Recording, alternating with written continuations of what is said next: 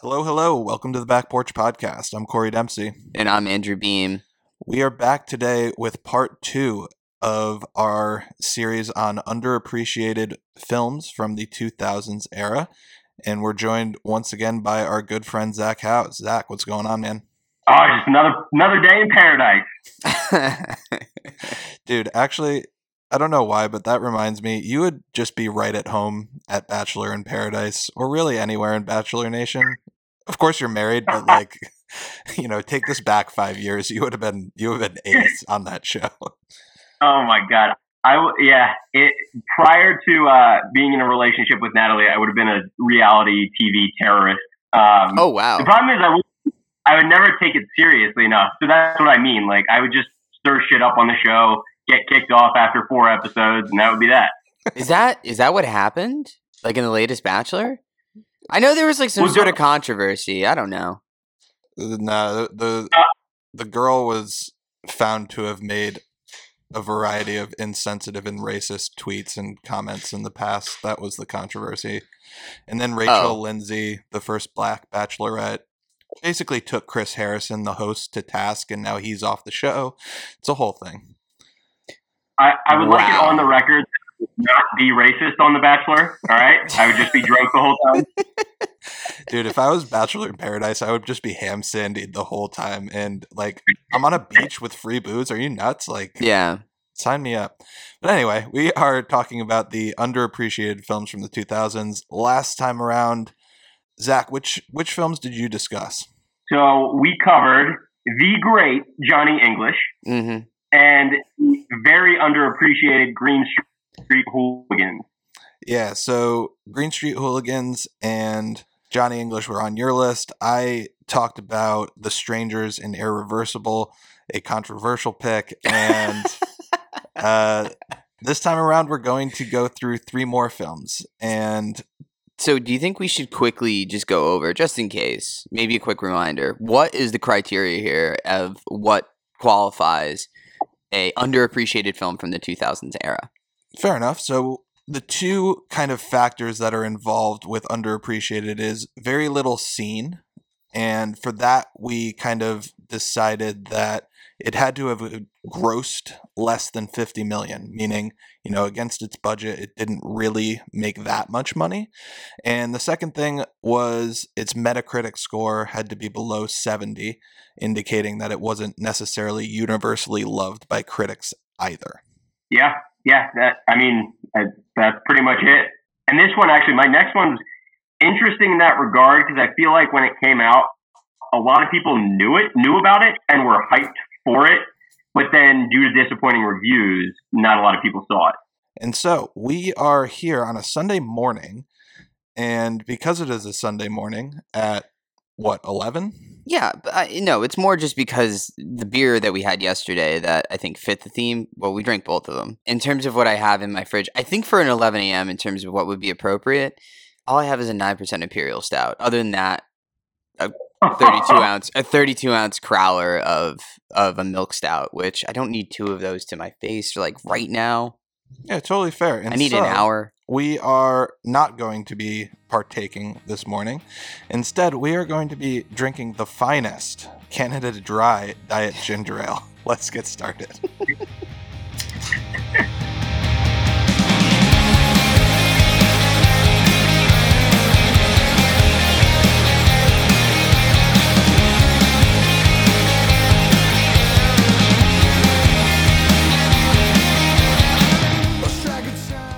might be the most softest thing that we've done on this show. Daryl's soft birthday party. I actually have an open, unfinished Sam Adams on the table next to me right now from uh, my 1 a.m. video gaming last night. I'm tempted. tempted. we started you off with what? Was it scotch or was it Yes, it started out it started out with scotch yesterday. That turned into beers, which turned into playing Xbox until 1 a.m. Good, good for you, man. I say good Sounds on you, yeah. Let's let's get into this, man. What's what's the next movie you're looking to talk about here? All right, so movie number three is The Kingdom with uh, Jamie Foxx, Jennifer Garner, Jason Bateman, directed by the one and only Peter Berg, Corey's favorite director. Not my favorite. Corey, do you have any, you have any thoughts on Peter Berg. I have a lot of thoughts on Peter Berg. I I feel like every movie that he ever releases is something that on paper I would love, and then when I watch it, I don't particularly enjoy it. The best thing that he's ever done is the Friday Night Lights TV show, not the movie. I don't particularly like the movie all that much, but the TV show, you know, he was a key figure in that. He directed a few of the first couple episodes, and you know, I I like that. His movies less so. I kind of liked Patriots Day. Patriots Day was okay. Wow, I actually haven't seen that one. I 'cause that one. Which one is Patriots Day? Where Mark Wahlberg plays an amalgamation of like nine cops in the Boston the Boston Marathon bombing, like trying to find the guy. Right. It's uh it's a movie. It's pretty exciting. I wouldn't say it's like the most faithful retelling of a tragic event, but you know. Does he have a habit of putting himself in his movies? Well, yeah, a little he, bit. he did in this movie. He's in this movie. He's in this movie for a brief moment. He's in one of my movies later. Yes, he is. He shows up. He shows up acting in some movies. Yeah. I actually forget. He might. Yeah, he might be in this one briefly in the Kingdom. I can't remember now. He definitely is. He's one of the FBI agents when Yeah, Fleury is kind of addressing the whole a- well, what seems like the whole agency. It's obviously not the whole agency, but you know everyone that's involved uh, po- post bombing. So yeah, talk Yeah. talk to us about the kingdom. What do you love about it? All right, so this one's one I lo- I really liked, and I liked when it came out. Um, it came out in 2007, which you know, as we all uh, of course remember, 2007 was a, a far more hot time. I feel like for Middle East relations, re- our, our Middle East relationship in this country. So I thought it was interesting. The, the movie itself was interesting because um, the themes that it talks about are they end they end on a positive note. There are positive themes within the movie, which is something you don't necessarily always see, and it can border at times on hokey, you know, similar to the way Crash might. But I still liked what the overall goal of it was, and um, for people who haven't seen it, so in the movie, uh, it starts off with a truck bombing in is it Saudi? It's Saudi Arabia, right? Correct. So there's a truck bombing, ends up killing uh, a bunch a bunch of Americans. Um, oh yeah, it's on it's on like an uh, um, one of those communities where oil and gas people live. Either way, the FBI and Jamie Foxx come to investigate, and the whole movie surrounds or t- the whole movie is about these FBI agents working with the Saudi police to tr- try to uncover who did this. And of course, there's a ton of distrust the entire time. Uh, Jamie Foxx and what is his name? I always forget. Um, Ashraf Barhom, who's also a phenomenal actor. They are the, essentially the two central figures who start off hating each other, but come to have a mutual respect for each other. And I just thought it was a, I don't know, it was a positive message about how you can overcome your your cultural differences to respect each other. I agree to an extent, and I really, really enjoy the dynamic between Jamie Foxx's character and Ashraf Barhom's character. I think that the one scene where they're kind of discussing the Incredible Hulk and the Six Million Dollar Man, Mm. and Jamie Foxx goes, "Oh man, that's my shit," and then Ashraf Barhom's character goes, "Oh, do you need the bathroom?" And it's just a funny little exchange that kind of shows that cultural difference that you know they don't really understand the slang of one another. And so little moments like that i do feel like are good. And i do feel like they were attempting to you know share a positive message but then at the same time i have a lot of issues with the fact that the fbi just goes into a foreign country blows the fuck out of everything and it's just like Uh, it's it's just a bit muddled with the message that it's trying to get across because yes on the one hand you're trying to spread this and like that last scene is very tender and nice but everything that came before it is like kind of anti that and i'm just i it, it- it confuses me a little bit it, it's it it's almost apart. as if like the cast of Fast and Furious came through and just ripped up the area and had no regard for anything that was going on around it, but everyone, you know, welcomed them as heroes at the end, which is just kind of what it's just kind of how it goes. You guys are actually leading me directly into uh, one of my next points, and it's another one Corey's gonna love. Okay. Is the holy trinity of 2000 2000-ish action directors in my mind are Peter Berg, Michael Bay, and Zack Snyder. Oh, I you, find he's most- boiling.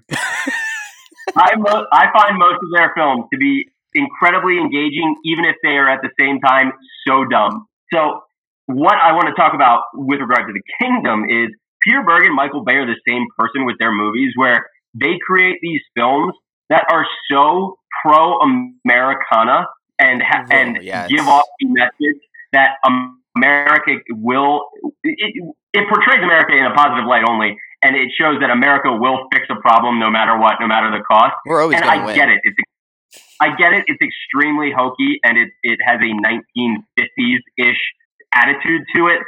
But I can't help. I can't help myself. I absolutely love it. All right. I love my country, and we're gonna fix shit. And I love watching movies about us fixing shit.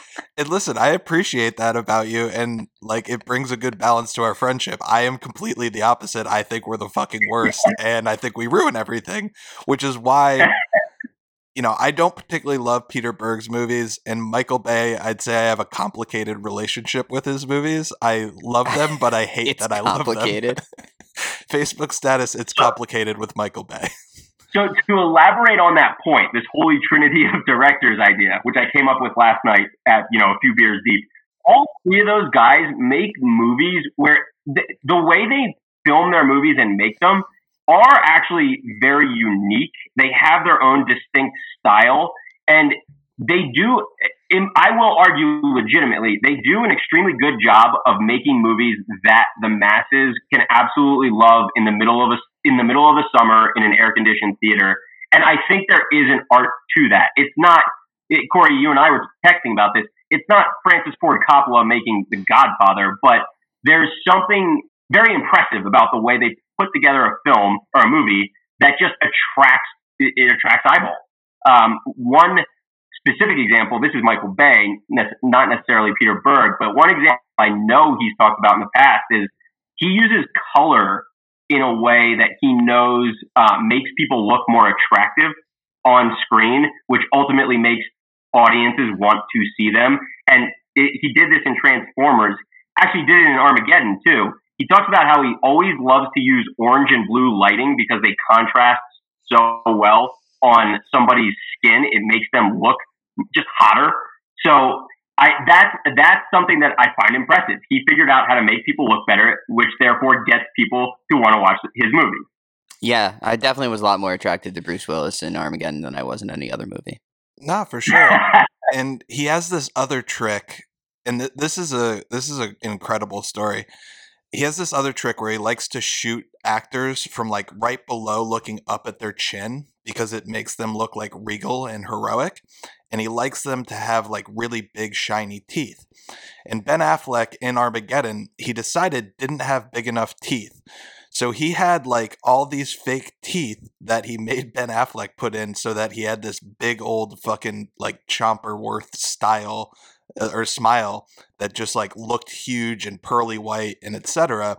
And like he just he does. He has this way of making people look really really attractive in his movies. It's true. Ben Affleck in Armageddon has the largest teeth in history. Yeah, and they're fake. Uh, I Fake didn't teeth. know that. That yeah? that makes that's interesting. let me get back to the kingdom because I, I feel like I'm talk, we're- I'm going off on all these other tangents. I really like Jamie Foxx's performance in it. The, he has this simmering rage building up in him throughout pretty much all of his scenes, he, which just makes him very compelling to watch the entire time. And again, for people who, who haven't seen the movie, it's because his partner was killed in this in this bombing, so it's very important to him. I thought he was particularly incredible. Uh, Jennifer Garner is okay. She's Jennifer Garner in it. I think they could have done a better think- job with her character. I don't know. I don't know if it's as much it was her as it was. I feel like the way it was written. she didn't have much to It- do. This is the second movie I've chosen where, like, you know, an actress gets screwed more because of the writing, not because she screws up. I don't know what that says about me. No, we've had other movies that we've talked about. I think that were in a, in a similar vein. Unfortunately, this is just the 90s and 2000s Yeah. in movies. It's unfortunate. And also like you like what you like and it's not your Yeah. it's not your fault that they fucked the character up. Well, so that perfect uh, segue to um, what, where I was thinking about, you know, stuff that wouldn't necessarily fly in 2021. Mm. I mean, it, interestingly, like a lot of the stuff that these guys say back and forth to each other, but particularly Americans saying to Middle Easterners or Saudi Arabians, obviously there there are a lot of racial or racist things said to these people. Uh, that wouldn't fly in 2021, but at the same time, I mean, it is an accurate portrayal of how people thought about Middle Easterners back in 2007. So Mm. while yes, like you definitely shouldn't say that shit, it is also it, I would say accurate within the movie in the context of the film. Yeah, I mean, the only I, I completely agree with you. The only other, you know, I, I suppose criticism that I have is while I agree with you that Peter Berg has a very distinct style, it's not necessarily a style that I love. And it's a problem that I also have with Paul Greengrass and what he does in like the Bourne movies. During these Okay. action sequences, the constant quick cutting so that I mean it, it, mm. it brings you into it and it makes you feel the the hectic nature of the scene. But the same way that you had a problem with Irreversible where like you can't follow what's happening because it's it's going so much, like I, I have the same problem with Peter Berg. I have the same problem with Paul Greengrass. That constant quick cutting and shaky cam. I'm just like, I don't know what's happening in this action sequence, and I want to know because it's fucking cool. And I just don't. I don't particularly enjoy when they do that during action sequences. It's a problem that I have with a bunch of the this era. They There's a lot. They got us obsessed with it. There's a lot I feel like in terms Yeah. of movies where you have these action scenes where it's like not well lit. You can't see anything or like their camera angles, like you said. They'll do shaky cam shit and it's just like I can't. I can't follow what's I, happening. I, I would rather just see what's happening. yeah. I'm glad you brought that up, Corey, because yeah, if there is one one trend to identify a 2000s era action movie, it is shaky cam, and I agree. In the in the first Bourne movie, it's good, it's cool, it's new, unique. Second second Bourne movie, okay, still looks cool, maybe getting a little bit over the top, but still fine. Third Bourne movie seems like it's filmed by a guy with Parkinson's. It is so hard to watch. Bourne Ultimatum is impossible to follow, and I love the Bourne Identity. I really enjoy the Bourne Supremacy, and then afterwards it just kind of goes off a cliff for for various reasons. But Bourne Ultimatum, it it's just down to the shaky cam. Like I can't I can't follow what's you're what you're trying to do. I don't have any idea what's happening in any of these sequences, and I want to know because it's freaking cool. Can you stop just cutting back and forth to all these things? You- I don't understand. You choreographed for a reason. Yeah.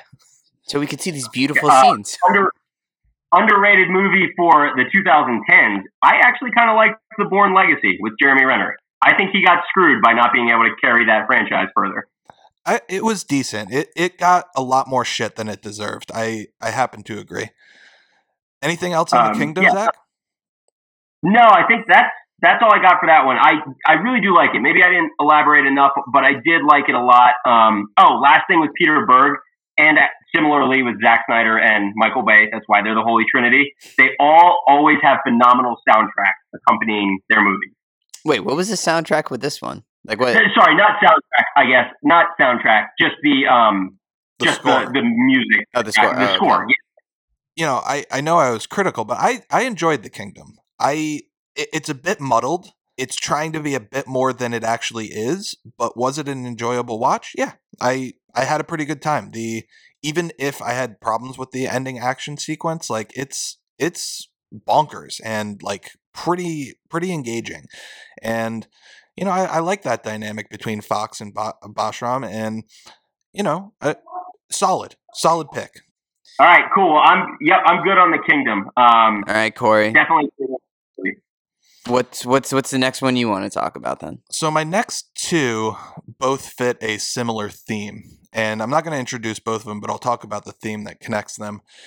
These are both underappreciated comedies from the 2000s, and they're not in that top tier of like Anchorman and 40 Year Old Virgin, Forgetting Sarah Marshall, kind of all those Apatow comedies. It's not in that top tier, and I feel like all those are properly appreciated. They made lots of money. They're pretty critically, you know, critics generally like them. But these next two are films that I feel like belong in the tier right below that, but instead they're just kind of entirely forgotten. relics of that era. You know, Zach, you had never even heard of one of them. And Yeah. so the first one that I want to talk about is Out Cold, the snowboarding comedy featuring Zach Galifianakis and Jason London and a whole bunch of other people that were either before or past their primes in this movie. The first thing that I'll say about this movie is that I just really love a kind of niche comedy. And what I think about is something like Grandma's Boy, which is so niche to the pothead video game community. And I just I just love when they set it up within this kind of small space. And Out Cold for me is the one that is kind of the winter sports, winter mm. vacation, you know, comedy movie. And there's not many of them out there. You know, I think probably Hot Tub Time Machine you could put in there, which is a really funny movie. And the other one, which also happens to star John Cusack, I don't know what that's about, but is Better Off Dead from the 80s. And I really like that one too. But if I'm queuing one up at the beginning of December, you know, when I'm about to go on that first ski trip or snowboarding trip or whatever it is, I'm queuing up Out Cold and I'm just sitting down and having a great time for an hour and a half because it's just it's just a fun movie. It's it's stupid as hell, but like what comedies aren't? No, it's it's it's super silly. I mean, like, too, you got Zach Galifianakis. Like, I think this has got to be one of his one of his first roles. one of his first roles, and that what kind of like introduced me to who Zach Galifianakis was. Um, I'd seen this movie a while back. Like, like you said, it's not an upper tier like comedy film, but it is a perfect one to just throw on late at night when it's like, ah, what the fuck we're gonna watch? And yeah, particularly probably going into the December. Yeah, no, I mean it's it's it's good. It's definitely comedy that wouldn't fly now. No, there's so many problematic things. It's so many this- problematic in this things. movie. But Um, I mean the whole the whole concept of it too, with like the former owner and just like the statue of him with his pants down, and It's all it's all so fucking silly. goofy. Yeah. It's it is no, it's it is, but it's it's, it's a weird charm for it, I guess. Exactly, and it, it, it's charming because it just leans all the way into that. It knows, Except when it's creepy. yeah, yeah. There's a couple things, but I mean, everything about it is just like it, it's funny and light, and you know, one of the th- there, there's two things that I really love about it, and the first is they cut corners all over the place in this movie in terms of who they hired as actors, in terms of who they hired to write the script. But the one thing that they did not cut corners on was the snowboarding sequences because they're really, really good. Yeah. Like they Yeah. they went all out to hire like the best stunt people and I just really respect when in a movie that includes some kind of sports thing, they really commit to like doing it well because there's nothing that upsets me more in a movie than when like the sports are really bad. Like I always think about Teen Wolf with Michael J. Fox from the 80s. The basketball in that is the worst basketball I've ever seen. And they keep reusing clips because they couldn't get enough clips to make like a full basketball like sequence and it's just uh, it, it upsets me so like in a movie like this when they do a really good job with that sports thing i really enjoy it and the second thing is the cast and zach you pointed out a bunch of these so talk to us about the cast in out cold that you that you noticed when you were watching This is a movie I like I told you, I had never even heard of this movie before. So when actually when you first texted me your list, I thought Out Cold was going to be some gross horror movie about something happening with like the abominable snowman. So Wow. I look I finally look it up. I'm like, "Oh, this looks like a dumb comedy from the 2000s. Perfect." And I will say there you you guys already talked about this a bit, but like there is something just so warm and fuzzy when you watch like someone our age watches movies like this it takes me back to an era where yes, like it you know what? It takes me back to these are the com the daytime comedy central hits. This and your other one. Like Wow. this movie this would be on Comedy Central for a year and a half straight every day at noon.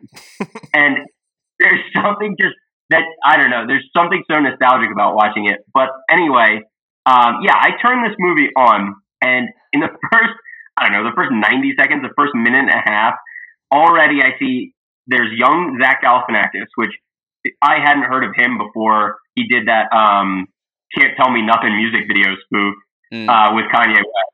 Champ Kind from from the uh, from Anchorman, Yeah, who is David- phenomenal. David Koechner playing Stumpy in this movie. Who is just a phenomenal. He's just such a great I bit role player. I have him written down in my notes. His speech, his speech that he gives about like Yeah. living back in the '80s.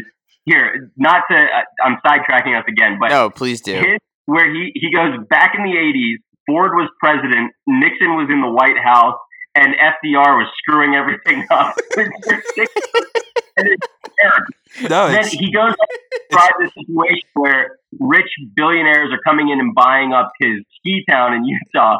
And he he said something, something, and he goes, The streets are running with lattes, which is just hysterical. no, you're absolutely um, right. That like I, I feel like it's so perfect in a representation of like the drunk ski bum guy who just talks nonsense at the bar, but everybody loves him. Just trying to he's just, relive the glory days. He's he's not he's not a bad guy. He's not har- harming anybody, but he's just like drunk and nonsensical constantly. It, Yeah, it cracks me up. He was incredible. Um, but yeah, really powerhouse. So Thomas Lennon from uh, Reno 911, who's his typical great self. Jason London, who you already mentioned, obviously from Dazed and Confused, he he has an interesting career to me because he was great in Dazed and Confused, and then I don't know, just falls off the face of the earth, right? Like I don't really know anything else he's in It's except for this. it's very bare, and I I wanted more for Randall Pink Floyd. I love him. Yeah, yeah, exactly.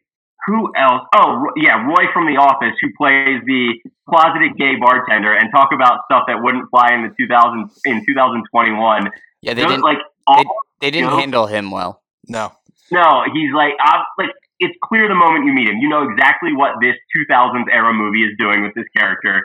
He's closeted gay. You can tell completely, and all the jokes are so at this point tired and things that yes were maybe funny in the 2000s, but now are just ridiculously dumb. But I mean, what you know, whatever. It's the era we grew up in. I'm not gonna like sit here and bash it. It's just how things were. it's good that we've evolved past that, but like it is what it is in 2001.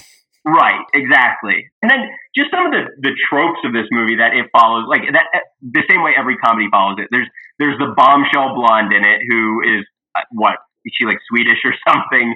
Yeah, and there was a. It's a weird thing. It's That whole actually thing was complicated. it's actually Victoria Silvstedt, and there was this era where they just kept bringing her in and putting her in movies because they did it in Basketball, the Matt Parker and Trey Stone movie too, and it's the same exact thing where they just bring in a Swedish model, and it's like she's the object of obsession to the dumb Holy shit. characters. I did not, I could not place her. That's yeah, great call. I, I, I mean, now I remember her perfectly. Then the only other thing, the one other big thing I had is the soundtrack. Man, this is peak 2000s rock. yeah. Like 2000, it's incredible. Wh- wh- who was? Who are some of the bands represented in it? I should have written it down. Lit was in there, right? They Lit had to have was been. in there. I feel like I heard Sugarcult. It was just a very specific era of like pop punk radio stuff, and it really took Yeah. me back. I really enjoyed the needle drops in it. Like everyone that really, you know, had the uh the soul patch and was rocking it seriously.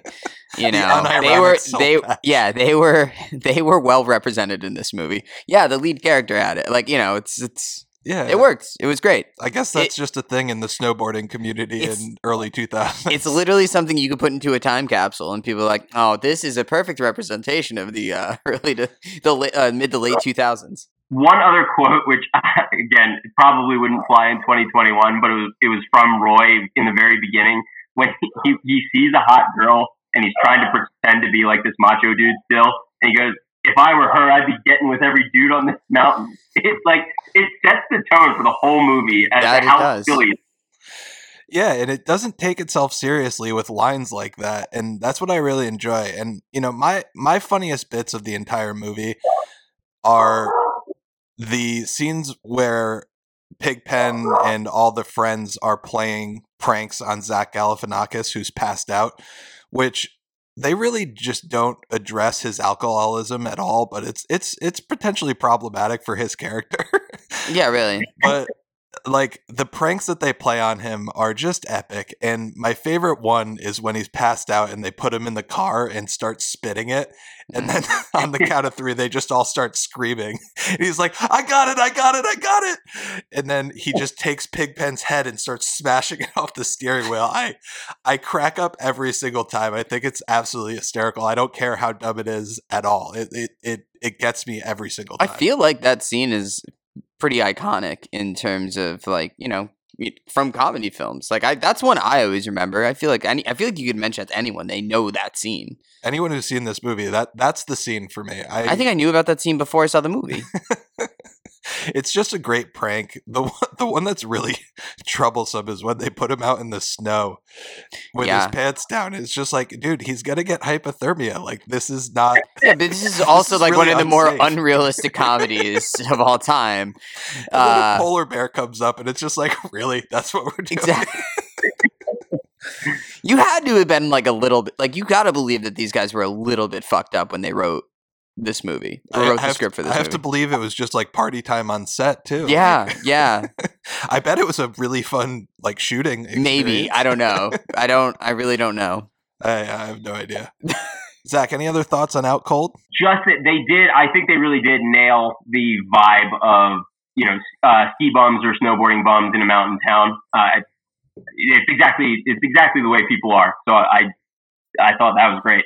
Yeah, Out I want to bring all that back. I want to bring all that music back. I'm so ready for that. Out, Out Cold's just it's it's a great time capsule movie to like capture this era and you know for me it was just it was an important one because I was into skiing and snowboarding you know back then we were spending every weekend at Gore Mountain or Whiteface and I just really identified I listened to all that music so it's it's just a comfort movie to go back and watch and like you know it, it's a relic of its time and I I really enjoy it So you think people? You really do believe that this is a movie that people should have gone back and like more people should have seen this in theaters? I, I think so. I mean, I think it When was it released? 2001. Well, like what? What time period did it come out in the summer? No, that no. would have been something. no, it came out in late November. They they timed it right. okay. But yeah, I mean, it's just it's it's underseen, and I think anyone you know that grew up in that era would really enjoy it. I agree. All right, on. All right, Zach, let's go to your next one. I I assume you're going with another Peter Berg masterpiece. We're in top two t- uh, territory No, right now, right? no, I'm yeah, I'm I'm saving that one for last. Okay. Um, Fantastic. I really, I really want to dig into it with you. But no, this this one I don't I don't see how you could argue is not legitimately good. Um, Boiler Room is my next one, and uh, when we were putting this list together, I crossed off Boiler Room because I just assumed that it had been seen by a ton of people and was very successful and had great reviews. That's how much I actually I really like this movie. On Metacritic, it only got a 63 and it only made $28 million, which shocked me. I don't, I don't really know how that happened. It came out in February 2000, so February is obviously a bad time to release a movie, but Boiler Room is absolutely incredible. I, I would argue like it's a legitimate A plus movie. And uh, yeah, it's very underrated, I guess, because it seems like not a lot of people really know this one. Yeah, I mean, Boiler Room was, and I don't know if this says more about Boiler Room or if it says less about the other movies that you included, but Boiler Room was by far my favorite one on your list. And, you know, there, there's one thing that I don't particularly enjoy about it, and we can get to that a little bit later, but the soundtrack to this movie is absolutely incredible. Yeah. The the needle drops with like Pharoahe Monch doing Simon Says over the over the uh, end credits, like Mhm. just awesome stuff. And I, I really enjoyed the soundtrack. Vin Diesel is actually acting in this movie. Dude, this is the one thing that upset me. This is the one thing that upset me the most because obviously I've been going through the Fast and Furious franchise, and it upsets me to my core that we're not getting these types of performances out of him in Fast and the Furious. A, a fucking a vehicle for Vin Diesel, all of which those movies are, and in this movie, I think he's fucking killing it. He's so good. I, I completely agree with you. I, I disagree that Dom Toretto is bad. Dom Toretto is a legend, but Vin Diesel in this movie is doing actual acting. I, I think I think about the scene that he does where him and Giovanni Ribisi's character are sitting in the car together before they go out, and that that scene is really really good. Mm. And Ribisi's Yeah. Ribisi's awesome, but like Vin Diesel's carrying that scene, and I think it's awesome. I, I I couldn't believe it when I was watching it because I'm so used to just like meathead Vin Diesel doing action stuff, and he's really good at that. But like this is like some real Well, it doesn't take nuanced acting. that much talent to do the meathead Phys- action star stuff. Physical Physically, acting Wait, do you really think he's? Anyways, sorry, that's getting off topic. physical acting is underrated, it, it, and he's really good at it. But yeah, Zach, talk to us. Talk to us more about Boiler Room. What do you love about it? So really quickly, because this is actually interesting. I never looked it up before. Vin Diesel clearly made a conscious decision after, right after this movie to stop making serious movies. So leading up to it, he was Caparzo in Saving Private Ryan. Mm. Then he was the voice of Iron Giant in Iron Giant, which actually like gets a ton of critical acclaim for, a, for an animated movie. Which is basically Then what he's he's in- become now in his Fast and the Furious and every other movie. Just, a robot. just a robot. Just- he's literally someone that he's got a button on his back and you press it and he just speaks. Then there's Boiler Room, which obviously we just said didn't make much money, much money. And then after that, it's just action, action, action, action, action. So I wonder if this movie failing the way it did, you know, failing, I guess, in the box office, convinced him to go a different route with his career. Because then it's yeah, it's nothing but brawny action. Vin Diesel saves the day. Anyway, other things I love about Boiler Room. So this movie, uh, this movie is peak representation for the douchebag finance guy that we all know and love. Um, it do we love them? Do we? the fuck are you talking about, It- Zach? Do you know us? I mean, not really. No, of course not really, but uh, kind of. So, so I this did love movie- Wolf of Wall Street, so like this is kind of along the same lines. Well, so in the same vein, this movie has one of the scenes that I can tell you for a fact because I worked in the industry. Mm. Every finance dickhead will watch the sales scene with Ben Affleck in this movie, where he talks about how rich he is and berates these new incoming financial advisors. It, it is incredible. I think, think it's only like a minute and a half long or two minutes maybe. Ben Affleck is throwing a heater in this one. Like 105 mile fastball the entire time. It's incredible. I, I don't disagree, but I, part of it though, I kind of feel like, and maybe I'm wrong, they're trying to match the level of Alec Baldwin in Glengarry Ross, and it's which is For sure. referenced obviously uh, multiple times throughout this movie. But like the ABC always be closing, I feel like he was trying to make that his scene. It's hard So because then you match it up to that one, but I do think it is very good. Well, that's actually another. Uh, thanks for bringing that up. That's another thing I do love about this movie. Talking about the finance douchebag, it literally shows you what all us finance douchebags do. Sitting in a room with no one around, watching a, an older shitty movie about selling, and quoting the lines, thinking it makes you cool to quote the lines in front of your guy friends while you eat pizza and drink beer on a Friday night because you've got nothing better to do. Zach, you literally just made my day because I watched that scene just going, Do they do this? Is this the thing they do? This is adorable. Is this what they do? Because like I literally I so I only I worked in sales for for beer, obviously not doing like stock, you know, trading or whatever. I I'm sorry, I don't know in terms of what sort of part of the industry that you work in, but I, I would sell beer and literally they brought up Glengarry Ross, like ABC always be closing. And I was just like, oh no. Like everyone's just like quoting it. Like I eh, but like I didn't know it. That was my first real introduction to it. And now to know that like this is this this is an accurate portrayal, it, it warms my heart, Zach. So yeah, yeah. So it is, so there's that, which is an incredible scene. I, I have a lot of scenes I really love in this one. They they do a phenomenal job of uh, showing how disrespected a financial firm and guys who work for it on Long Island are compared to the guys who work in Manhattan. So I thought that was great. Um, you know, the scene in the bar where the guys from like Bank America or whatever it is are making fun of them, calling the bridge and calling them the bridge and tunnel crowd is incredible because I, I mean, just the the specifics of it, where like they even make fun of their cheesy, over the top suits, is great. There is very much a rivalry between those types of people in the uh, financial industry, and there is this thing where like the more sophisticated guys on Wall Street are supposed to only wear like a blue suit or you know a very a very um, traditional style suit, whereas the guys who are, who are maybe considered lower class financial advisors might wear a black suit with a black tie and a black shirt like Vin Diesel. nah, and I mean, I I do really enjoy all those scenes. The the scene that you mentioned where they're all sitting around watching Wall Street together. it, it it's really good stuff, but the the only problem I have with it is I feel like it doesn't have enough teeth. Mm. You know, Wolf of Walls. When, when I think about like this style of movie, the the kind of satire analysis of this culture of like Wall Street douchebags, as we've called it. You know, Wolf of Wall Street has some teeth on it. Like it is biting in its satire.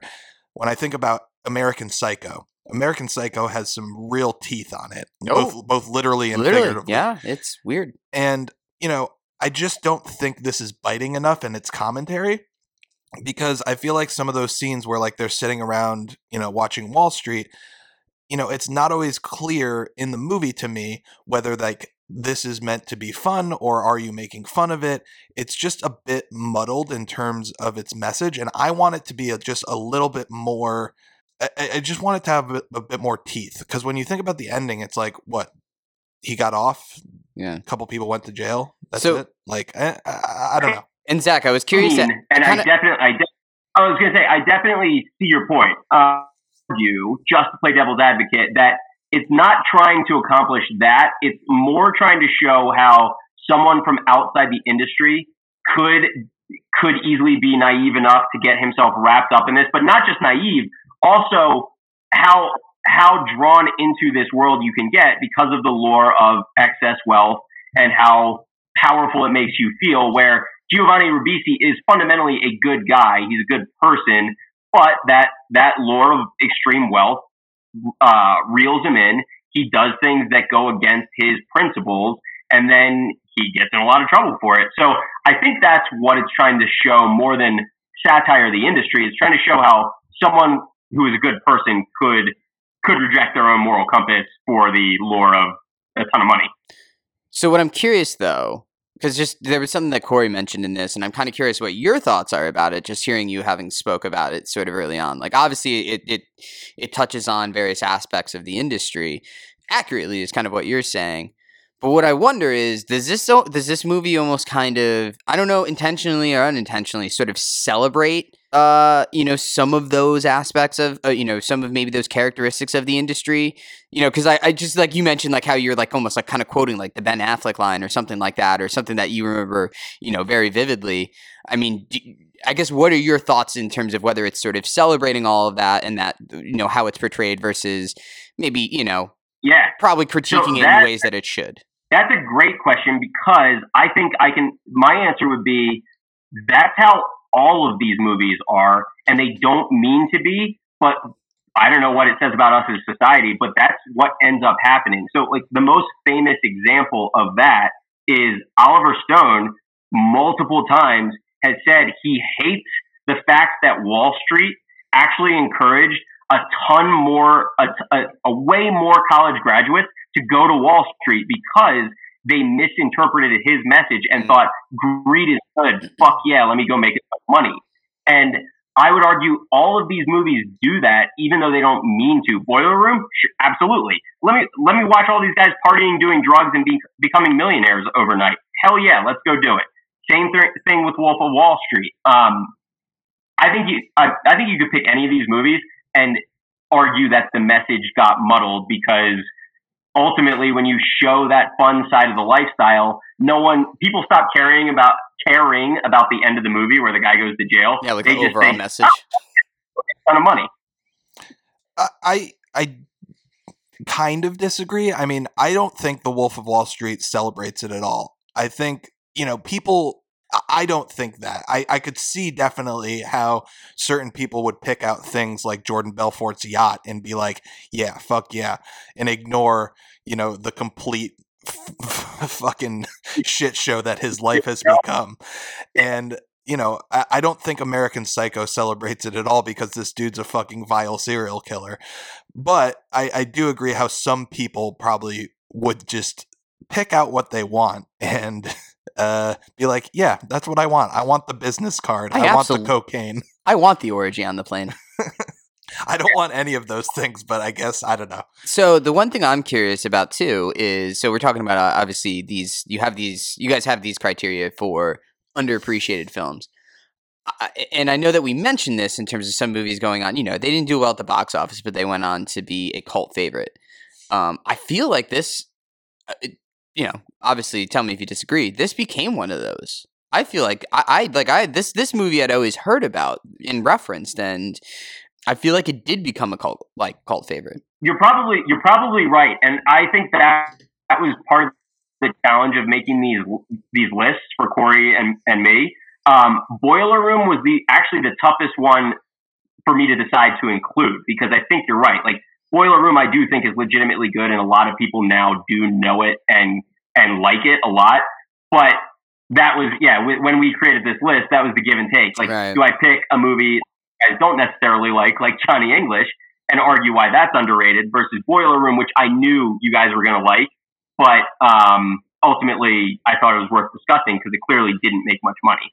Right. No. Giovanni Ribisi too. I think also needs to be mentioned. Was fucking Yeah. phenomenal in it. Dude, Yeah, we don't. I, I didn't talk about him enough, but he. I mean, in this movie is incredible. Just in general, he's a, an awesome actor. I like him a lot. He there's something about him that's under the surface really creepy, but at the same Very. time, Yeah. I really enjoy watching him act. So I don't I don't know what it is he's doing, but it works for me. I, I completely agree. I love him in Gone in 60 Seconds, the Nicolas Cage version. You know, if that didn't Yeah. if that didn't make so much money, I would have included that because I think Gone in 60 Seconds is really good. I feel like you don't hear about it anymore. no, and I think it's really good. And what he's doing as, you know, Kip Raines? Is he Kip and Nicolas Cage is Memphis? I think that's great. Um, you know, as Kip Raines, you're absolutely right. He has that seedy kind of perfect person as like the the naive guy who gets wrapped into a life of crime but ultimately has a heart of gold. And then later in his career he completely flips it and in a movie like Contraband with Mark Wahlberg, he is just playing Yeah. he is just playing the criminal like at 15 just the the greased back hair, the goatee, the tattoos, like all of it. I I I love Giovanni Ribisi. I'm I'm a huge fan. I feel like oh my, you- he turned eleven in that movie. I, I love it. I, I love it so much. I think Contraband is really, really fun. I mean, well, is there anything else that you actually wanted to uh, to remark about in regards to Boiler Room? Just the cast overall. I mean, to run through it. Scott Caan, awesome. Dude, Ron Rifkin I'm, as I'm glad you mentioned Scott Caan. I, fu- I fucking love that dude. There, for some reason, that guy holds a special place in my heart, especially from like Ocean's Eleven and all that. Oh, I fucking love him. Oh, dude, Turk Turk Malloy and his brother in the Ocean's movies, like their banter is probably my favorite part about those movies. He's got I love him so much. He's so good. You could make an argument that they're the best part of those movies. I mean, it, it would be a stretch, but yes, they are incredible in those. Ron Rifkin as uh, Giovanni Ribisi's dad, it, like the hard ass dad who's a law- uh, judge, I think, awesome. Jamie Kennedy actually subdued in this movie, not being Jamie Kennedy. He's pretty solid. He has some moments where you're like, oh, that's fucking Jamie Kennedy doing his thing, but it, he's he's pretty good. Wait, Um, wait, wait, wait. I'm sorry. Jamie Kennedy's in this movie. I had no fucking idea. yeah, dude. Who does he play? He's one of the he's one of the Long Island broker guys that's like friends with Giovanni. Yeah, so My that- word. So he like so it shows that he's subdued in it because you didn't immediately I- notice. No, I didn't Uh, notice at all. Well, okay. I love Jamie Kennedy in this area or in this era when he's doing like Scream and then he shows up in Enemy of the State as one of those guys and Scott Caan's in that too. Like this era for Yeah. those dudes, I I I really love it. It's it's great stuff. Such a yeah, such a weird career he had. Ben Affleck, we already talked about. Uh, who else is in here? I mean, the whole cast is just incredible. Uh, they do they did a great job of picking out the brokers and everybody else. So yeah, shout out to the cast of this movie. It's great. Yeah, totally agree. Um, so I'm going to go to my next movie, and it is another one that is in the realm of underappreciated comedy. One that I feel like is in that tier below the Anchormans and the Apatow comedies. And that is a movie called Saving Silverman. And when I think about Saving Silverman, it is another one that is incredibly dumb. It is ah, another one that is just not nothing in this movie is going to fly these days but it's another time capsule to the early 2000s and you know when i when i think about a comedy i think about you know how often do you reference that comedy in your life? That means it has staying power. And for me this has two or three things that are still in my life every single day. Among our group of friends, every single time we eat nachos, somebody does the line, if they're all stuck together, then that's one nacho. I actually almost like kind of shudder every single time we have nachos. And I'm like, this fucking line's gonna come out. Someone's gonna fucking say it, and it's gonna be John Friend And, uh, and, or Corey. It's gonna be one or you two. someone always says it and it's always funny. And the other one is we still always scream, coming to yeah, like fucking Jack Black does. And like, honestly, m- my wife and I will just be walking down the street and she just turns to me and she's like, can you yell that? What? Because she just finds it hysterical. And I, I don't know why, but like that, that staying power of those things in this movie I, I just think that deserves more credit. I, I I love it so much. I Kamini Yeha is so ubiquitous to me that I didn't even realize it came from this movie, and that is impressive. The fact that this movie really popularized it because I've used it my entire life too, and I didn't know I didn't really know why I used it, but that's why. Um, I didn't even know that Neil Diamond used it. I didn't think he did. And the funniest part is then like when they do sing uh what what what's the song at the end where they all come out on stage. Anyway, when they do perform that, you literally hear Neil Diamond saying "Coming to Yeha" like at the end, just like really, really giving it in, and I'm just like, is it was it always like that, or is it because they literally made a film where this was like almost a central part to it? Uh, he was like, I got to play it up. Listen, and I think that's a really underrated part of this movie is that they just centered a movie around Neil Diamond fandom.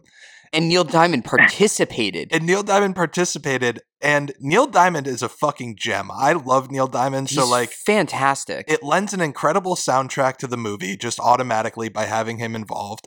Yeah. And I, it, it's just great. I, I love Neil Diamond. Give me more movies about Neil Diamond. this is actually the movie I think that made me appreciate Neil Diamond. I was like, you know what? He's got jams. He's got jams. He's got the way to move me. this um this movie for me, I said I said it before with Out Cold how like these movies represent an era of Comedy Central.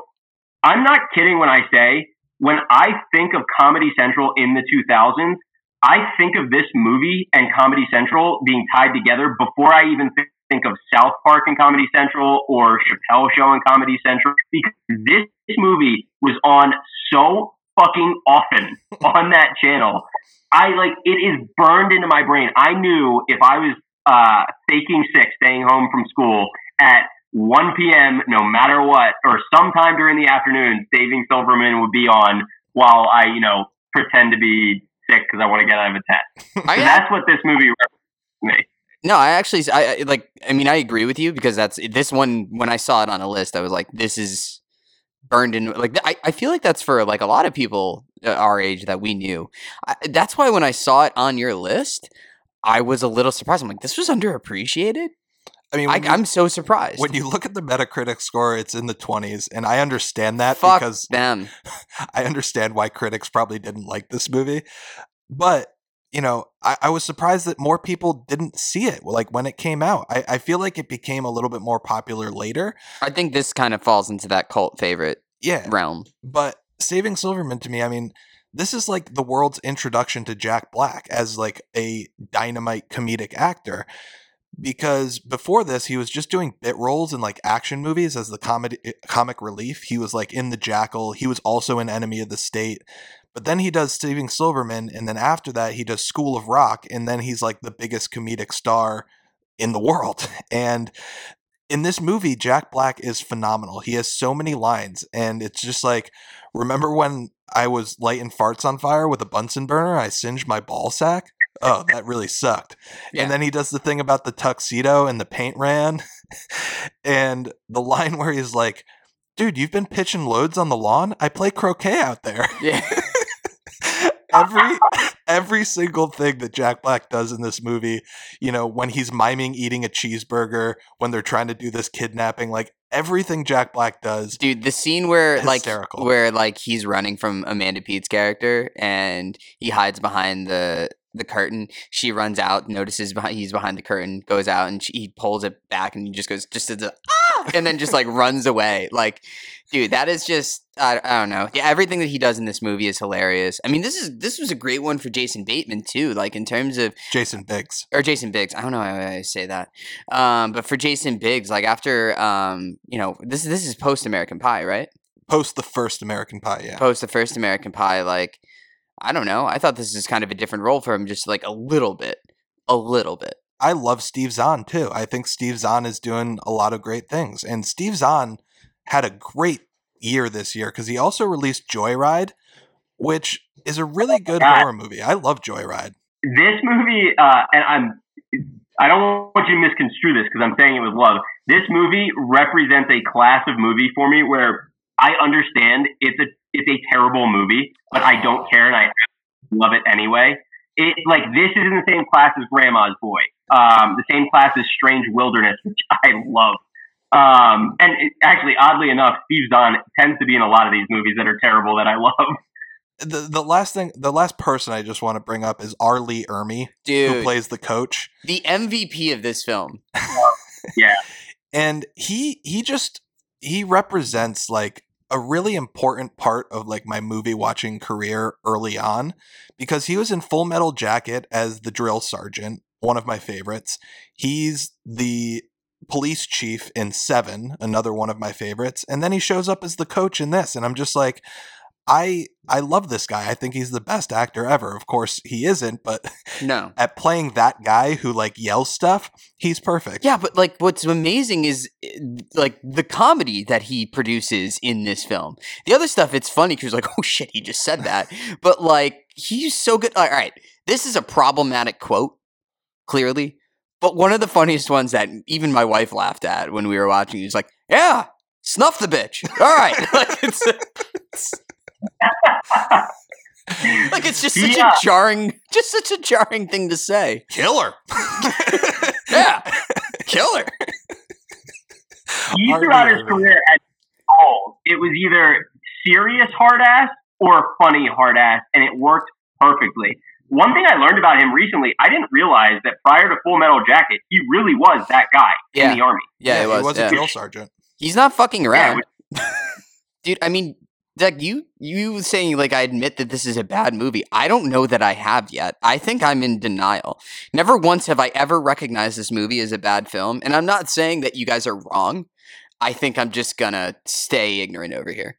No, I mean, listen, I love it to death, but like, it definitely doesn't have much emotional weight to it the way that, like, you know, 40 Year Old Virgin has some things to say about, like, friendship and about, you know, repressed sexuality because of, you know, negative past experiences. Like, it does some things and it, it, it has something to say about, like, you know, stunted manhood when you know you're you're kind of stuck in this rut early in your 20s and knocked up does the same thing you know this doesn't have anything to say it's really fucking stupid but it's just so funny and like you know that that's what a comedy should do and the the only negative thing i have to say about saving silverman is this movie really does fall off a cliff in like the last 20 minutes when they're trying to resolve all the stuff with Yeah, Amanda Detmer's character and Amanda Peet's character, and it's just like I get th- this is a thing that happens in comedies like all the time where they have to resolve the storyline. like we just threw a bunch of crazy shit at you. I don't know how we're gonna all tie this up. Exactly, like we've created this really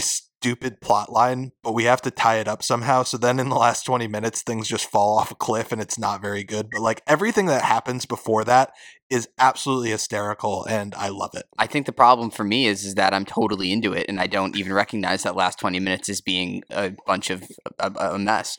I mean, dude, the final scene where Amanda Peet just like sees Steve Zahn and he just starts singing hello and she's just like walking over like oh she's gonna ki-. like first time i saw her like oh she's gonna kiss him nope picks up the chair and stone cold steve austin's that bitch like right away um that's just i that's just i i burst out laughing every time i see that i mean i know you know she's gonna hit him with a chair but for a moment what what happened to Amanda Peet? She this movie watching this movie again reminded me what a crush I had on her when I was 14, 15 years old.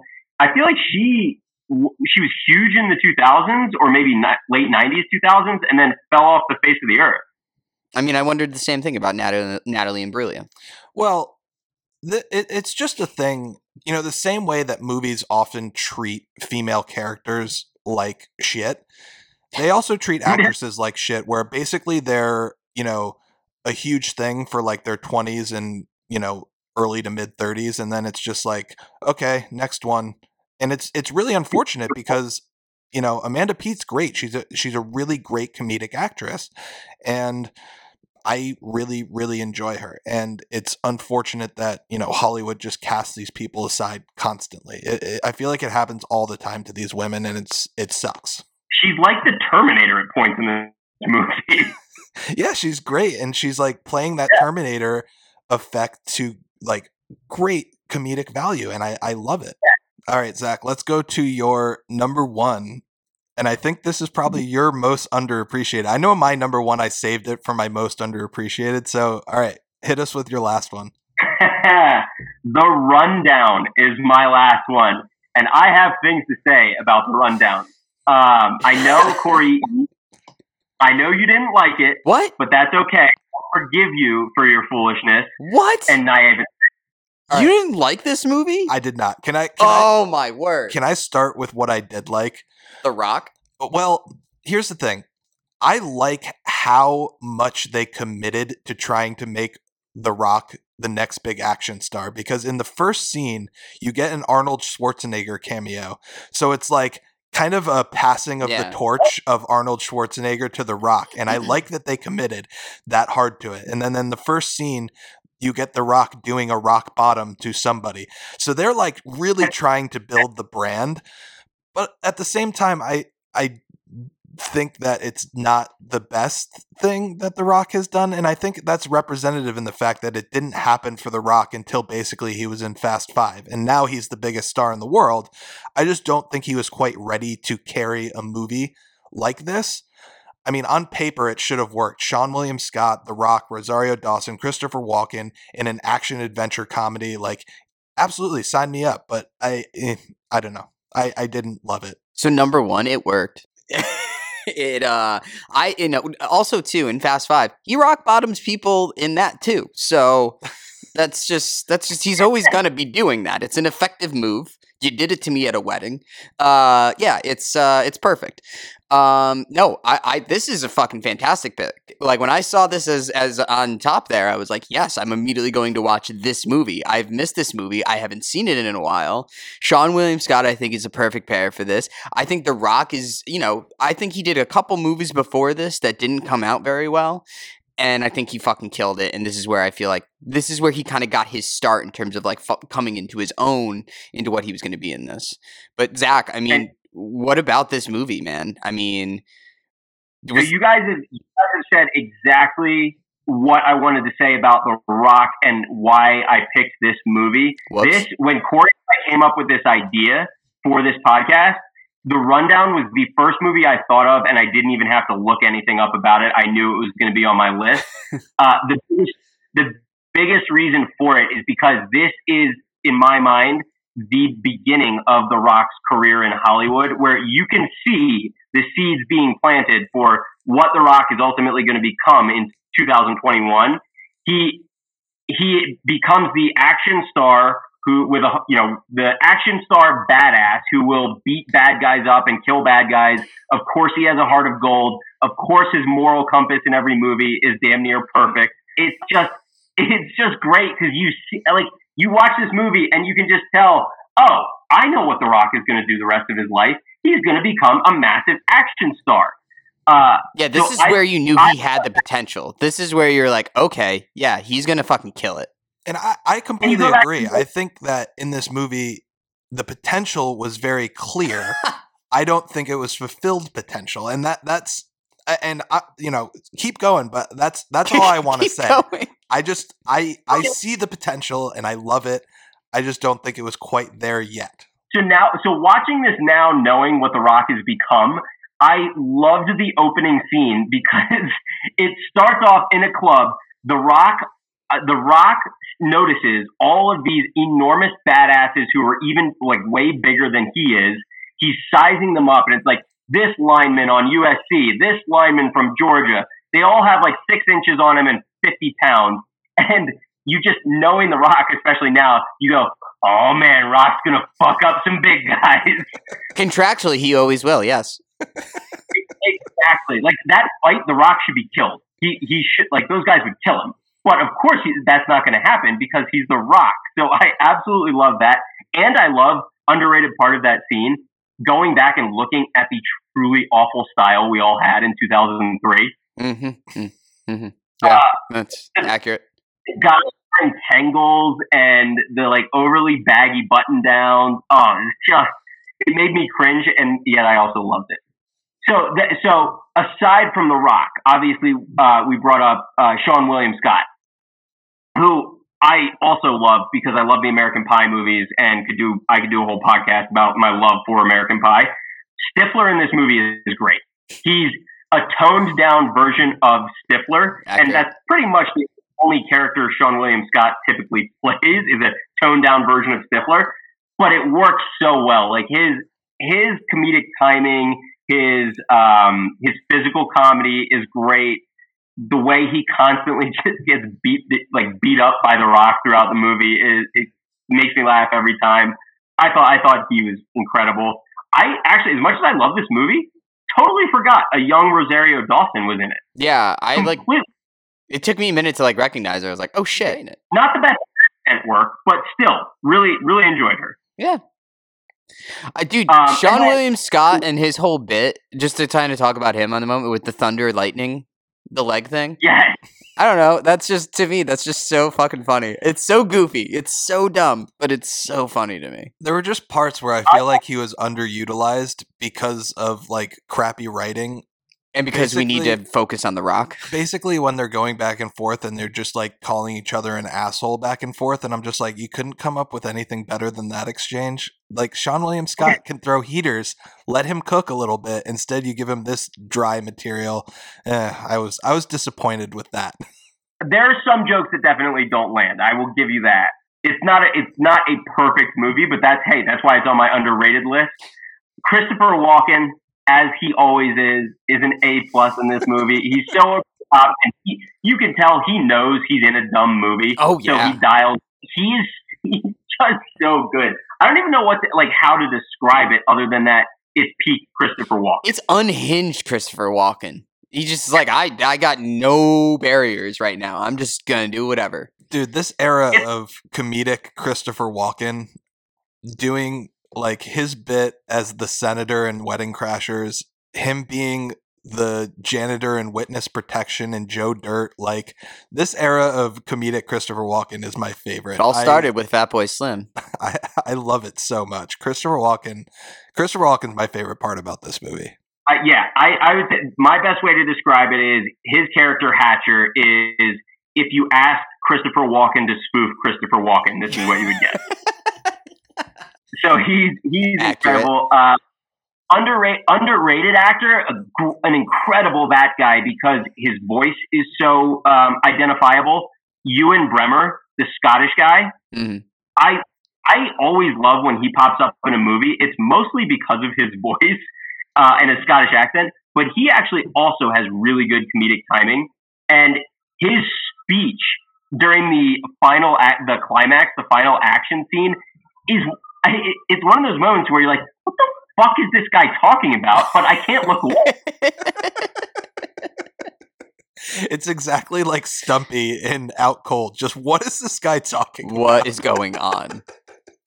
Give me like some some like dramatic biblical speech about the goings on while The Rock refuses to use a gun, but then finally decides to shoot people because he needs to save Stifler. It, it's just incredible. You know, the uh, the other two actors I would have, I definitely want to shout out Uncle Rico, Jon Gries, who like he just got, he just serves to be a henchman who gets his ass kicked repeatedly, but he's he's very good in this movie. He makes me laugh. And then my boy, my guy, Ernie Reyes Jr., who plays like the um, the native rebel. I at first I couldn't figure out where I recognized him from, and I was wondering like why do I why do I definitely know this random Brazilian rebel? You know what he's from? Surf Ninjas. Yes, and Kino from Ninja. Dude, Surf Ninjas is like my favorite movie from my childhood. Combined karate and surfing, and I'm fucking in. Surf Ninjas is legendary. I gotta rewatch that. Surf, Surf Ninjas doesn't get enough respect for for incredible marketing the way ET does with Reese's Pieces. After Surf Ninjas, there was nothing I wanted more in life than a Game Gear, a Sega Game Gear. Dude, I almost feel like there's a podcast in like child kung fu movies because I feel like there was a lot. There was so many, but Surf Ninjas, I I I kind of went down this rabbit hole recently, and I rewatched Surf Ninjas. Surf Ninjas holds up. Three Ninjas does not. It doesn't. No, I, oh, I I love that movie as I, a kid. I tried rewatching it, and I was like, oh man, this is not good. I I I don't like that. I went back to this. oh god. You tell me Rocky loves Emily doesn't hold up. it doesn't hold up for me. Although the the three the three like crooks with the pizza bit that still that still slaps. That still slaps. Correct me correct me if I'm wrong. I'm pretty sure Three Ninjas Three had Hulk Hogan in it. I think it was think two. It that's was like. High Noon at Mega Mountain was the subtitle. it's it's really something. I think it was the second one. Maybe it was the third one. I don't know. My last thought on this, or last two thoughts, again, you I mean, as you alluded to, Corey, there's a Peter Berg movie. The guy's phenomenal. He just knows how to he knows how to make them. The the score and soundtrack to this, God, this is Peter Berg. This makes sense. and then the uh, the the things that wouldn't fly in 2021, just the whole portrayal of the rebels being like these tiny little men who like fly around on vines and kick the rock is so ridiculous. I I feel Yeah. like there would be accusations of racism if this were made in 2021. Yeah, it's definitely not a very flattering portrayal.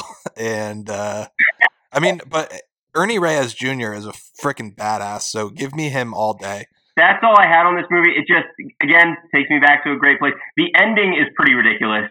Um, Oh, yeah. when put his dad to sleep using the drug, and I, that that part was silly. But overall, this movie is a lot of fun, and I just I had to pick it because to me it represents the first movie where you could see, oh, The Rock is going to become a megastar. Dude, it was a great excuse for me to like I can watch the rundown again. So I very much appreciated this being on your list because I fucking love this movie. Nah, and I think I think it also establishes The Rock's great comedic timing too, which I think is an underrated part because like Central Intelligence with Kevin Hart was kind of good, and like the way that they played off each other and the chemistry they had comedically, like really dynamite stuff. I I think Central Intelligence is kind of underrated. I like I like that movie quite a bit. that's a fundamental part uh, or part of so many rock movies where it's the rock the uh, tough guy straight man and then the wisecracking goofball comedian as his partner Hobbs and Shaw. yeah That's, another great one that's another one. just That's watched that's, that's what that whole movie is built on. That's the best part of that movie is just them talking to each other. Yeah, I absolutely agree. The Rock has great chemistry with like these other leading men and you know, I I respect what it did for The Rock. I still don't love it, but I, everything that you're saying about how this kind of established who The Rock is is absolutely 100% correct and I love The Rock. All right, so I will go to my last pick. Yeah, I'm very excited about this one. My number one most underappreciated movie. This is a movie that I think everyone should love. I don't understand why everyone doesn't love it, and that is Smokin' Aces. And I think the reason that I love it so much is it, it it's kind of similar to why I love In Bruges so much, minus the whole existential crisis bit.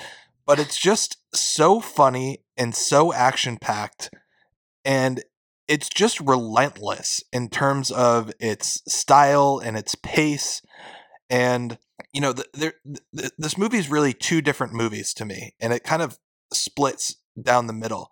The first part is the kinetic opening where you're cutting to all these different characters because there's like 15 players in this whole plot line. And you keep cutting to all the different ones to introduce kind of what they're about and who they are. And, you know, one of the things that I love about it is the way that they use musical cues to kind of help set them up. So, one that I always think of is when they introduce um, Sharice and Georgia, the the female assassin duo in the diner, and they're playing Spottieottiedopaliscious by OutKast. Like just as far as a needle drop, I'm just I'm I'm in every single time. I love that song so much. And then you get introduced to the Tremors, and it's um, doing Ace of Spades by Motorhead, and all those little musical cues as you're jumping around to all these different characters. I think it's really really good.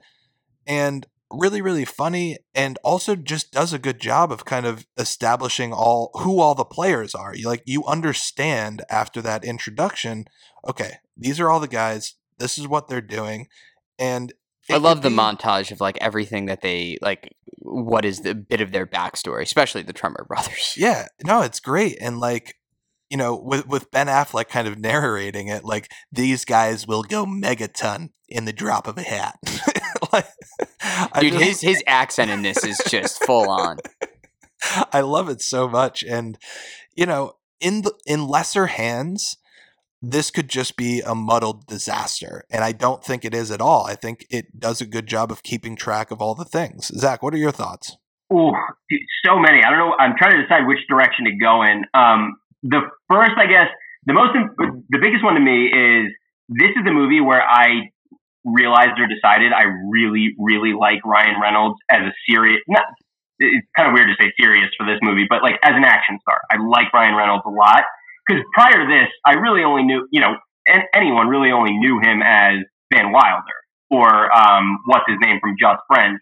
So this movie was the first time I was like, Two guys in a pizza. Don't forget two guys in a pizza, or two guys a girl in a pizza place. Yeah. I'm sorry, two guys a girl in a pizza place. But then it was two guys in a girl. Um, you're no, you're absolutely right. And so he was known as a comedian in my mind. And then in this movie, this is the first time I thought, like, damn, he actually can kind of act, and he, he's a pretty good action star. So I like him a lot, and he has since become, I mean, for me, one of my favorite actors, just because I enjoy everything he's in. Dude, the interplay this, between him and uh, Ray, Ray, Ray Liotta is so good. Yes, I agree. Right, and it's all those little movie, bits, like when when Ryan Reynolds and Carruthers are in the car together and yeah. just talking about like, no, I don't use I don't I don't use antiperspirant deodorant. It gives you Alzheimer's. And like all those little things, it's just so efficient in establishing the relationship between the characters just with the dialogue. And that's that's what I love and respect about it and like why I think it needs to be more respected as a movie because of how efficient it is with dialogue and establishing relationships between characters. Because it just does it so well. Sorry, Zach, go go ahead. No, uh, that made me think of something that I hadn't thought of though. This movie for Ryan Reynolds is very similar to what I was arguing the rundown is for The Rock. This is that first time where you can see like, oh, this guy is going to become a big action comedy type star. Yeah. The other thing I was going to say is this movie just fits a niche, a niche for me that I'm always going to love where you take, it's hard to describe, but you have all of these different characters uh, defined by extremely unique, bizarre characteristics and you put them together and make them interact with each other. That is something I love. Like you have what are the, the Tremor brothers, like these neo-Nazi psychopaths who have to deal with the. I, I wouldn't go. I wouldn't go as far as to say like black exploitation, but that kind of style uh, female assassins. And then you have you have the who is the like really creepy assassin dude who works on his own. Like everybody's just so. Oh yeah. So there's two. There's Laszlo Slut, which is played by uh, Tommy Flanagan, who's known from Sons of Anarchy. Yeah, and then there's uh, Ellis Drago, the Plague, the guy who chews off his That's fingertips to so he can't be identified. Taking taking a little bit from John Doe in Seven. A little bit. There's almost a video game quality to it because you're taking characters who are completely different from each other, have completely different styles and motivations and um, and looks even. Like they none of these people look like each other. You mash them together and you get you see what happens. That's something that I will always love. It was almost like cart. They were almost like just cartoonish versions of people. It was fucking hilarious. It was. It's just such a fun movie. Yeah, and that that's what I was saying about like it being two different movies. So you get the introductions to all these characters, and then you get when they all converge on this nomad hotel in Lake Lake Tahoe. And that climactic action sequence that just goes on and on and on. And there's so many so many little memorable bits from it. Like I think often about um, when the Tremor brother Common shoots him and then he falls on his chainsaw. Mm-hmm. And that's just like, holy shit, I've never seen that before. And then there's the scene where Sharice is shooting like the 50 cal gun into the hotel. And Ryan Reynolds is just so exasperated Mhm. that he just throws his gun.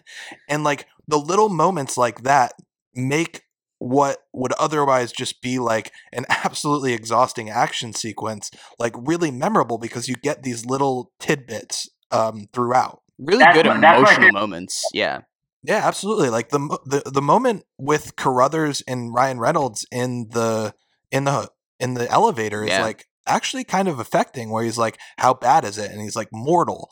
And I think in lesser lesser hands that would be a cheesy ass scene, Yeah. but I actually think it works in this. Like Yeah. it actually kind of brings out a little bit of emotion because you because you've also established the mentor mentee relationship that yeah. these guys have really effectively early on, so it doesn't just fall flat when you get to that scene later. I agree completely. That scene actually, that's. I'm glad you brought that up too, because that is a very good scene. The the 50 cal sniper scene is my favorite in the whole movie. The action in this movie in general is just extremely well done. oh yeah. Um, yeah. It's wonderful, yeah, beautiful uh, violence. One uh, thing about the Tremor Brothers, I had no clue Chris Pine was one of them until Dude. like four years after the fact. Same here. I was like reading it. uh, So I was reading through like the facts on this movie, and I was like, "Wait, hold on. That's Chris Pine." Number one. Number two. Do you know who was supposed to play that part before? Michael Shannon. Imagine Michael Shannon as one of the Tremor brothers. Yeah, that would have been interesting. Well, Michael Shannon already played a neo-Nazi in Bad Boys 2, didn't he? Yeah, as Floyd Poteet. Chris Pine is Oh. outstanding as that guy. Like he has the, the interaction with him and Martin Henderson at the end. He's Yeah. like, you know, shit gets wild and crazy, and then Martin Henderson's just like, fuck this, and fucking guns him down. and the way he hangs the keys on the little nub finger because he shot it off, it's just, it's all so like fucking hilarious. I, I love it. Dude, the way he was using uh, Ben Affleck as like just sort of a As a puppet and just started his moving and just started moving his mouth. If I if I needed your car, I would have killed you too. I'll see you up here someday. I, I, it's it's great stuff. I, I absolutely love it. it's, it's horrible to say because they're repugnant people, but like the neo Nazis in this are hysterical, or Yeah, at least at least Pine is. They're so fucking dumb. Yeah, like they just there's literally no plan of action for them. It's just chaos. yeah. Rip shit riot is what they called it. and, Rip sh- like yeah. it's absolutely accurate. Common actually, this was peak my love for Common's music. So I remember Yeah. being pumped that he was in a movie because I really really liked Common. Uh, I mean, I still do, but I thought I think he's good in this. Like he's not, you know, I don't know if he's the greatest actor ever, but I really I really enjoy him in this movie. No, No, I- Corey, you mentioned that scene with uh with Piven. Yeah, the the scene with Jeremy Piven where he's like, you know, my type of loyalty, where an otherwise reasonable motherfucker like myself will become unreasonable. Like that that scene's really good with Common. And then Common, you know, he keeps showing up in these like kind of garbage crime movies. Like he's in John Wick too, and I love John Wick too. I think him the the the fight between him and John Wick in that movie is just outstanding. So, you know, this also sets the template for what Common can be in movies, and I I love it. I love when he shows up and stuff. I think it's safe to Yeah. say that um that Jeremy Piven may have went a little extra in his role. He went he went a lot in his role. Like Jeremy Piven is actually probably probably my least favorite part of this movie. Also, I didn't mention this. Least favorite part is what is it? The director of state in fucking The Kingdom. Sorry to like not bring that up, but he just like he was a lot in that film, and it's like there is no official that is ever going to act like that and talk like that. But that's neither here nor there. Uh, in Smoking Aces, yeah, it, like he's just I don't even know like what his melodrama is half the time. Like apparently his life is over, but good God, the melodrama. The melodrama that he's playing is just like n- you're not a good person at all. So I don't understand why you don't just expect this, and yet you're like up there crying and like Am I supposed to feel bad for you? you're like having a cocaine meltdown, and I'm like, you deserve all this. You're a scumbag. I was gonna say cocaine's a hell of a drug. yeah. no, and like that's the other musical cue is when they use John Ca- Cale's uh, "Big White Cloud" during his like breakdown. Really good, and Mhm. you know the last thing, and we've kind of already talked about it quite a bit, but the way it just establishes these really really memorable bit part characters, like Beanie to me, one of Buddy Israel's henchmen, is just like Dude. he's outstanding. The scene where he's like, everybody move to the front in an orderly fashion, or however the fuck y'all want to, but get going. Dude. Bitch, you forgot your hat. And he throws the wig at her. And it's just like that stuff. And then the kid with ADD, when he comes in and he just flips his ice cream sandwich in the bathtub while this guy's like oh sitting there trying to recover from hypothermia. Like it's all so insane. Dude, but him with the massive erection while he's just throwing hands. Like still haunts me that scene where he's getting a boner while doing karate. Is that is that is one of the few times in this movie where I'm like, what the fuck am I watching? I didn't understand that kid's part. Like, I want to know where they're like, okay, and then we're gonna have this other kid who's clearly ADHD and or has ADHD and is just gonna say some crazy, in- insane, borderline racist shit. Like, Yeah, no, but like it's still so funny when he comes in. He's like, "Are you eyeballing me? I feel like you eyeballing me, dog." And it's just like it's so inappropriate, but it's memorable and it's funny, and I eh, it, it's just such a it's such a crazy movie, and I love it so much. dude, the part where Beanie though is like, girl, I didn't realize until this moment. I didn't realize how fucked up I was until I just saw your ass. You went from Beyonce to Bigfoot in less than six fucking hours. Listen, we did a damn thing. and she's like, "Fuck you, pussy. We already did that dance." it's just wow. Beanie Beanie's throwing a thousand. I love that For a very guy. short amount of time. He was very, Very short. Impactful. I, I was I was sad when Beanie got it from Hugo, or well, Laszlo in a Hugo face mask. the the um the the back and forth between him and Buddy Israel o- over jizz and just him being like, "Uh, jizz looks The like Eastern Eastern European European jizz. jizz. There's just so many memorable scenes. Zach, what were you saying? Uh, no, no, I, I'm just agreeing with you on all of that. My my only other thing that I have to say, otherwise I would feel like I missed out on speaking uh, about this movie in, in its entirety. This movie's a 9.9 out of 10 for me. The Oh. only thing I don't like is Matthew Fox's character. This is back when he was peak Jack from Lost, and I absolutely loved Lost. And I remember being excited, thinking he was going to be a badass in this movie. And then he's like the weirdo guy who works at the hotel. It just, I don't know why, it bugged me so much that he was such a pussy. no, I mean we forgot to talk about Jason Bateman in this movie. Like, Dude, Jason Bateman's character weirds me the fuck out. Like he's got herpes on his face, right? Like that is what Yeah. that is. and then he's got the weird rabbit mask, and he's like, "Hey, get your dick beaters off it. That's not yours." Yeah, like there's just so many memorable little bits. It's it's an incredible movie and I don't know why as far as like an action comedy it's not as fondly remembered as some other ones from the era because I, I think it's outstanding. I I love Smoking Aces so much. It's such a fun movie to just put on and watch. And it's just a good time for two hours. Like I can't believe with the roster it had alone didn't bring it up to over 50. 50 mil. Uh, I, I can't believe it either. It well, it made more than fifty mil, but it didn't gross Oh. it because it had it had a really like pretty big budget. Right. It only grossed like twenty million, and I don't understand that. I saw it in the theater the first time, and I was like, "This is the best movie ever," and you know that's a bit. it's well, a well, bit of it's an not, over. It's not that, but yeah. It's not that, but like it. it's awesome. It it just rules. Like it's so much fun to go see a movie like that. Yeah, uh, I think it probably what held it back a little bit is like if this movie came out now, I think it would be I think it would be a big success. But Ryan Reynolds, Reynolds wasn't Ryan Reynolds yet, so he probably that big of a draw. neither really Jeremy Piven, I guess, because He was like this is probably he was just on his entourage shit. Yeah. Yeah. And this was this like I don't think this was peak Entourage popularity quite yet, right? No, I think he was getting the accolades, like because he pretty early on when Entourage came on, he was getting praise left and right for his for his role there. But So then, but then Yeah. everyone realized he could only play this dialed up version This of it. himself. yeah, because the Buddy Israel role did not really work. I I remember thinking when I saw the trailers for this movie, like, oh, Ben Affleck's going to be the star of this movie, Yeah. and then obviously, Dude, they just did away with him so quickly. Him and Peter Berg, like, all right, we're we're, done- we're done with you. You guys did a great job. Right, he has one role and it's to explain the characters, and then when he's done with that, kill him off. We don't Yeah. we don't need him in the mix. You thought they were going to be great as these bounty hunters, and nope. Tremor Brothers had no time for that. it just dawned on me. Corey loves this movie because Peter Berg gets murked right in the beginning. it certainly doesn't hurt my love for it. That's actually a really good point. no, I, I like what Peter Berg's doing in this movie. He's like For Reed, like a minute. Reed paid us fifty grand, man, as like the straight guy to this like Martin Henderson's asshole character. I I, I dig their interactions.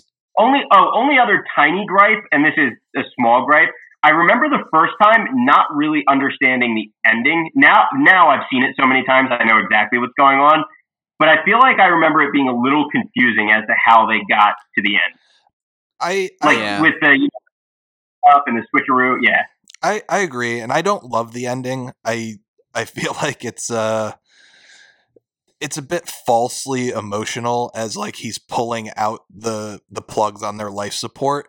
It's like a great it's meant to be this great cinematic moment where he's just sitting there and it's like got the music swelling and it's like slowly panning in on him and it just doesn't really work for me Falls real flat. it's you know a- and it's the only kind of logical way the movie could have ended so i get like some of the gripes about the storyline and how we got here but at the same time like the ride to get there was so much fucking fun that i just don't i don't care that the ending falls a little flat I just don't care if it had an ending or not. I like I honestly think that it could have just existed as it was with all the things that happened and like you didn't need to tie anything up for me. I'm not going to be wondering what happened to Buddy Israel. I'm not really going to care about what this main mob guy like I just I, I don't care. It was just everything else that happened in it.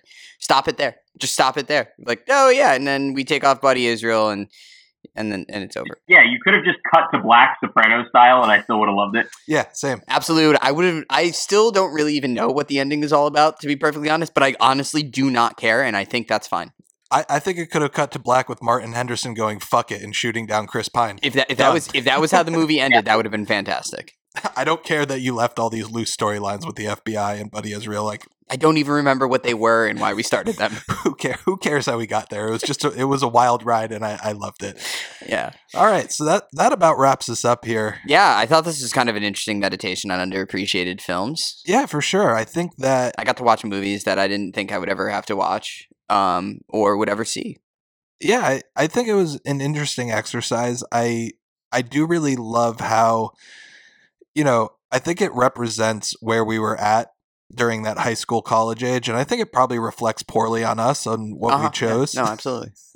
but nonetheless like that's where we were at in our teenage years i'm glad we've evolved beyond that but i still have great affection for all these movies zach what are your closing thoughts That's exactly it. You nailed it on the head. Like, I'm not going to sit here and argue that the choices I made for my entertainment when I was 16 to uh, 22 years old were all A pluses, but I think it just it it represents yeah an era where like what you watched and what you listened to truly de- defined your personality. So it felt so important to you if you liked something. That's why I wanted to talk about it because these are movies that like I don't know I I really thought defined me when I was 18, which is so dumb to think about now. But hey, that's how it. That's how you are when you're 18 years old. No, and that that's exactly how it is. And like the the at that time, it seems like the most important things, like what you like, defines you. And you know, it's a stupid thing, but it's also a fun thing to go back and like reminisce and think about. So, you know, there's a lot of problematic things in all these movies, and that shouldn't be like just cast aside. But it, it, it is what it is. And when you're a teenager, like you're you're young and you're stupid, and you learn from these things as you get older and wiser. I think. I actually think I have some of these movies still on my Facebook profile for favorite movies because I've never updated that stuff. Nice. So you're still sitting there. Like Linkin Park is one of my favorite bands still. Oh God, I, the beginning Linkin Park, I'm about. I was never on the Linkin Park train. Ah, whatever. Chester Bennington, I think, was at least a decent human being. I, he, he, he, he was something. He was a treasure. Okay. All right. Uh, Zach, thank you so much for not only just uh, doing this with us, but also for coming up with the topic. Uh, this is a really cool one. Got me to watch movies I haven't watched in a while too, as well. Like to watch Green Street Hooligans again. Like that was great. Fucking love that movie. And uh, yeah, man, thank you so much. Yeah, thanks for having me. This was a blast, and I uh, I always love reminiscing about the dumb shit that I like. So I appreciate it. Liked, still like. We all still like this shit. Yeah, and I mean, absolutely, Zach. Thanks so much for bringing us this idea to all our other listeners out there. If you have an idea that you want to do, like if it's good, we will do it. Um, Yeah. it- we we love to talk about this stuff with our friends, and um, yeah, follow us on the social media stuff. Back Porch Media on Instagram, Porchback Media on Twitter, Spotify, Apple Podcasts, all that stuff where you can do it. Subscribe, like, all those things. Thanks for listening, and we'll see you later.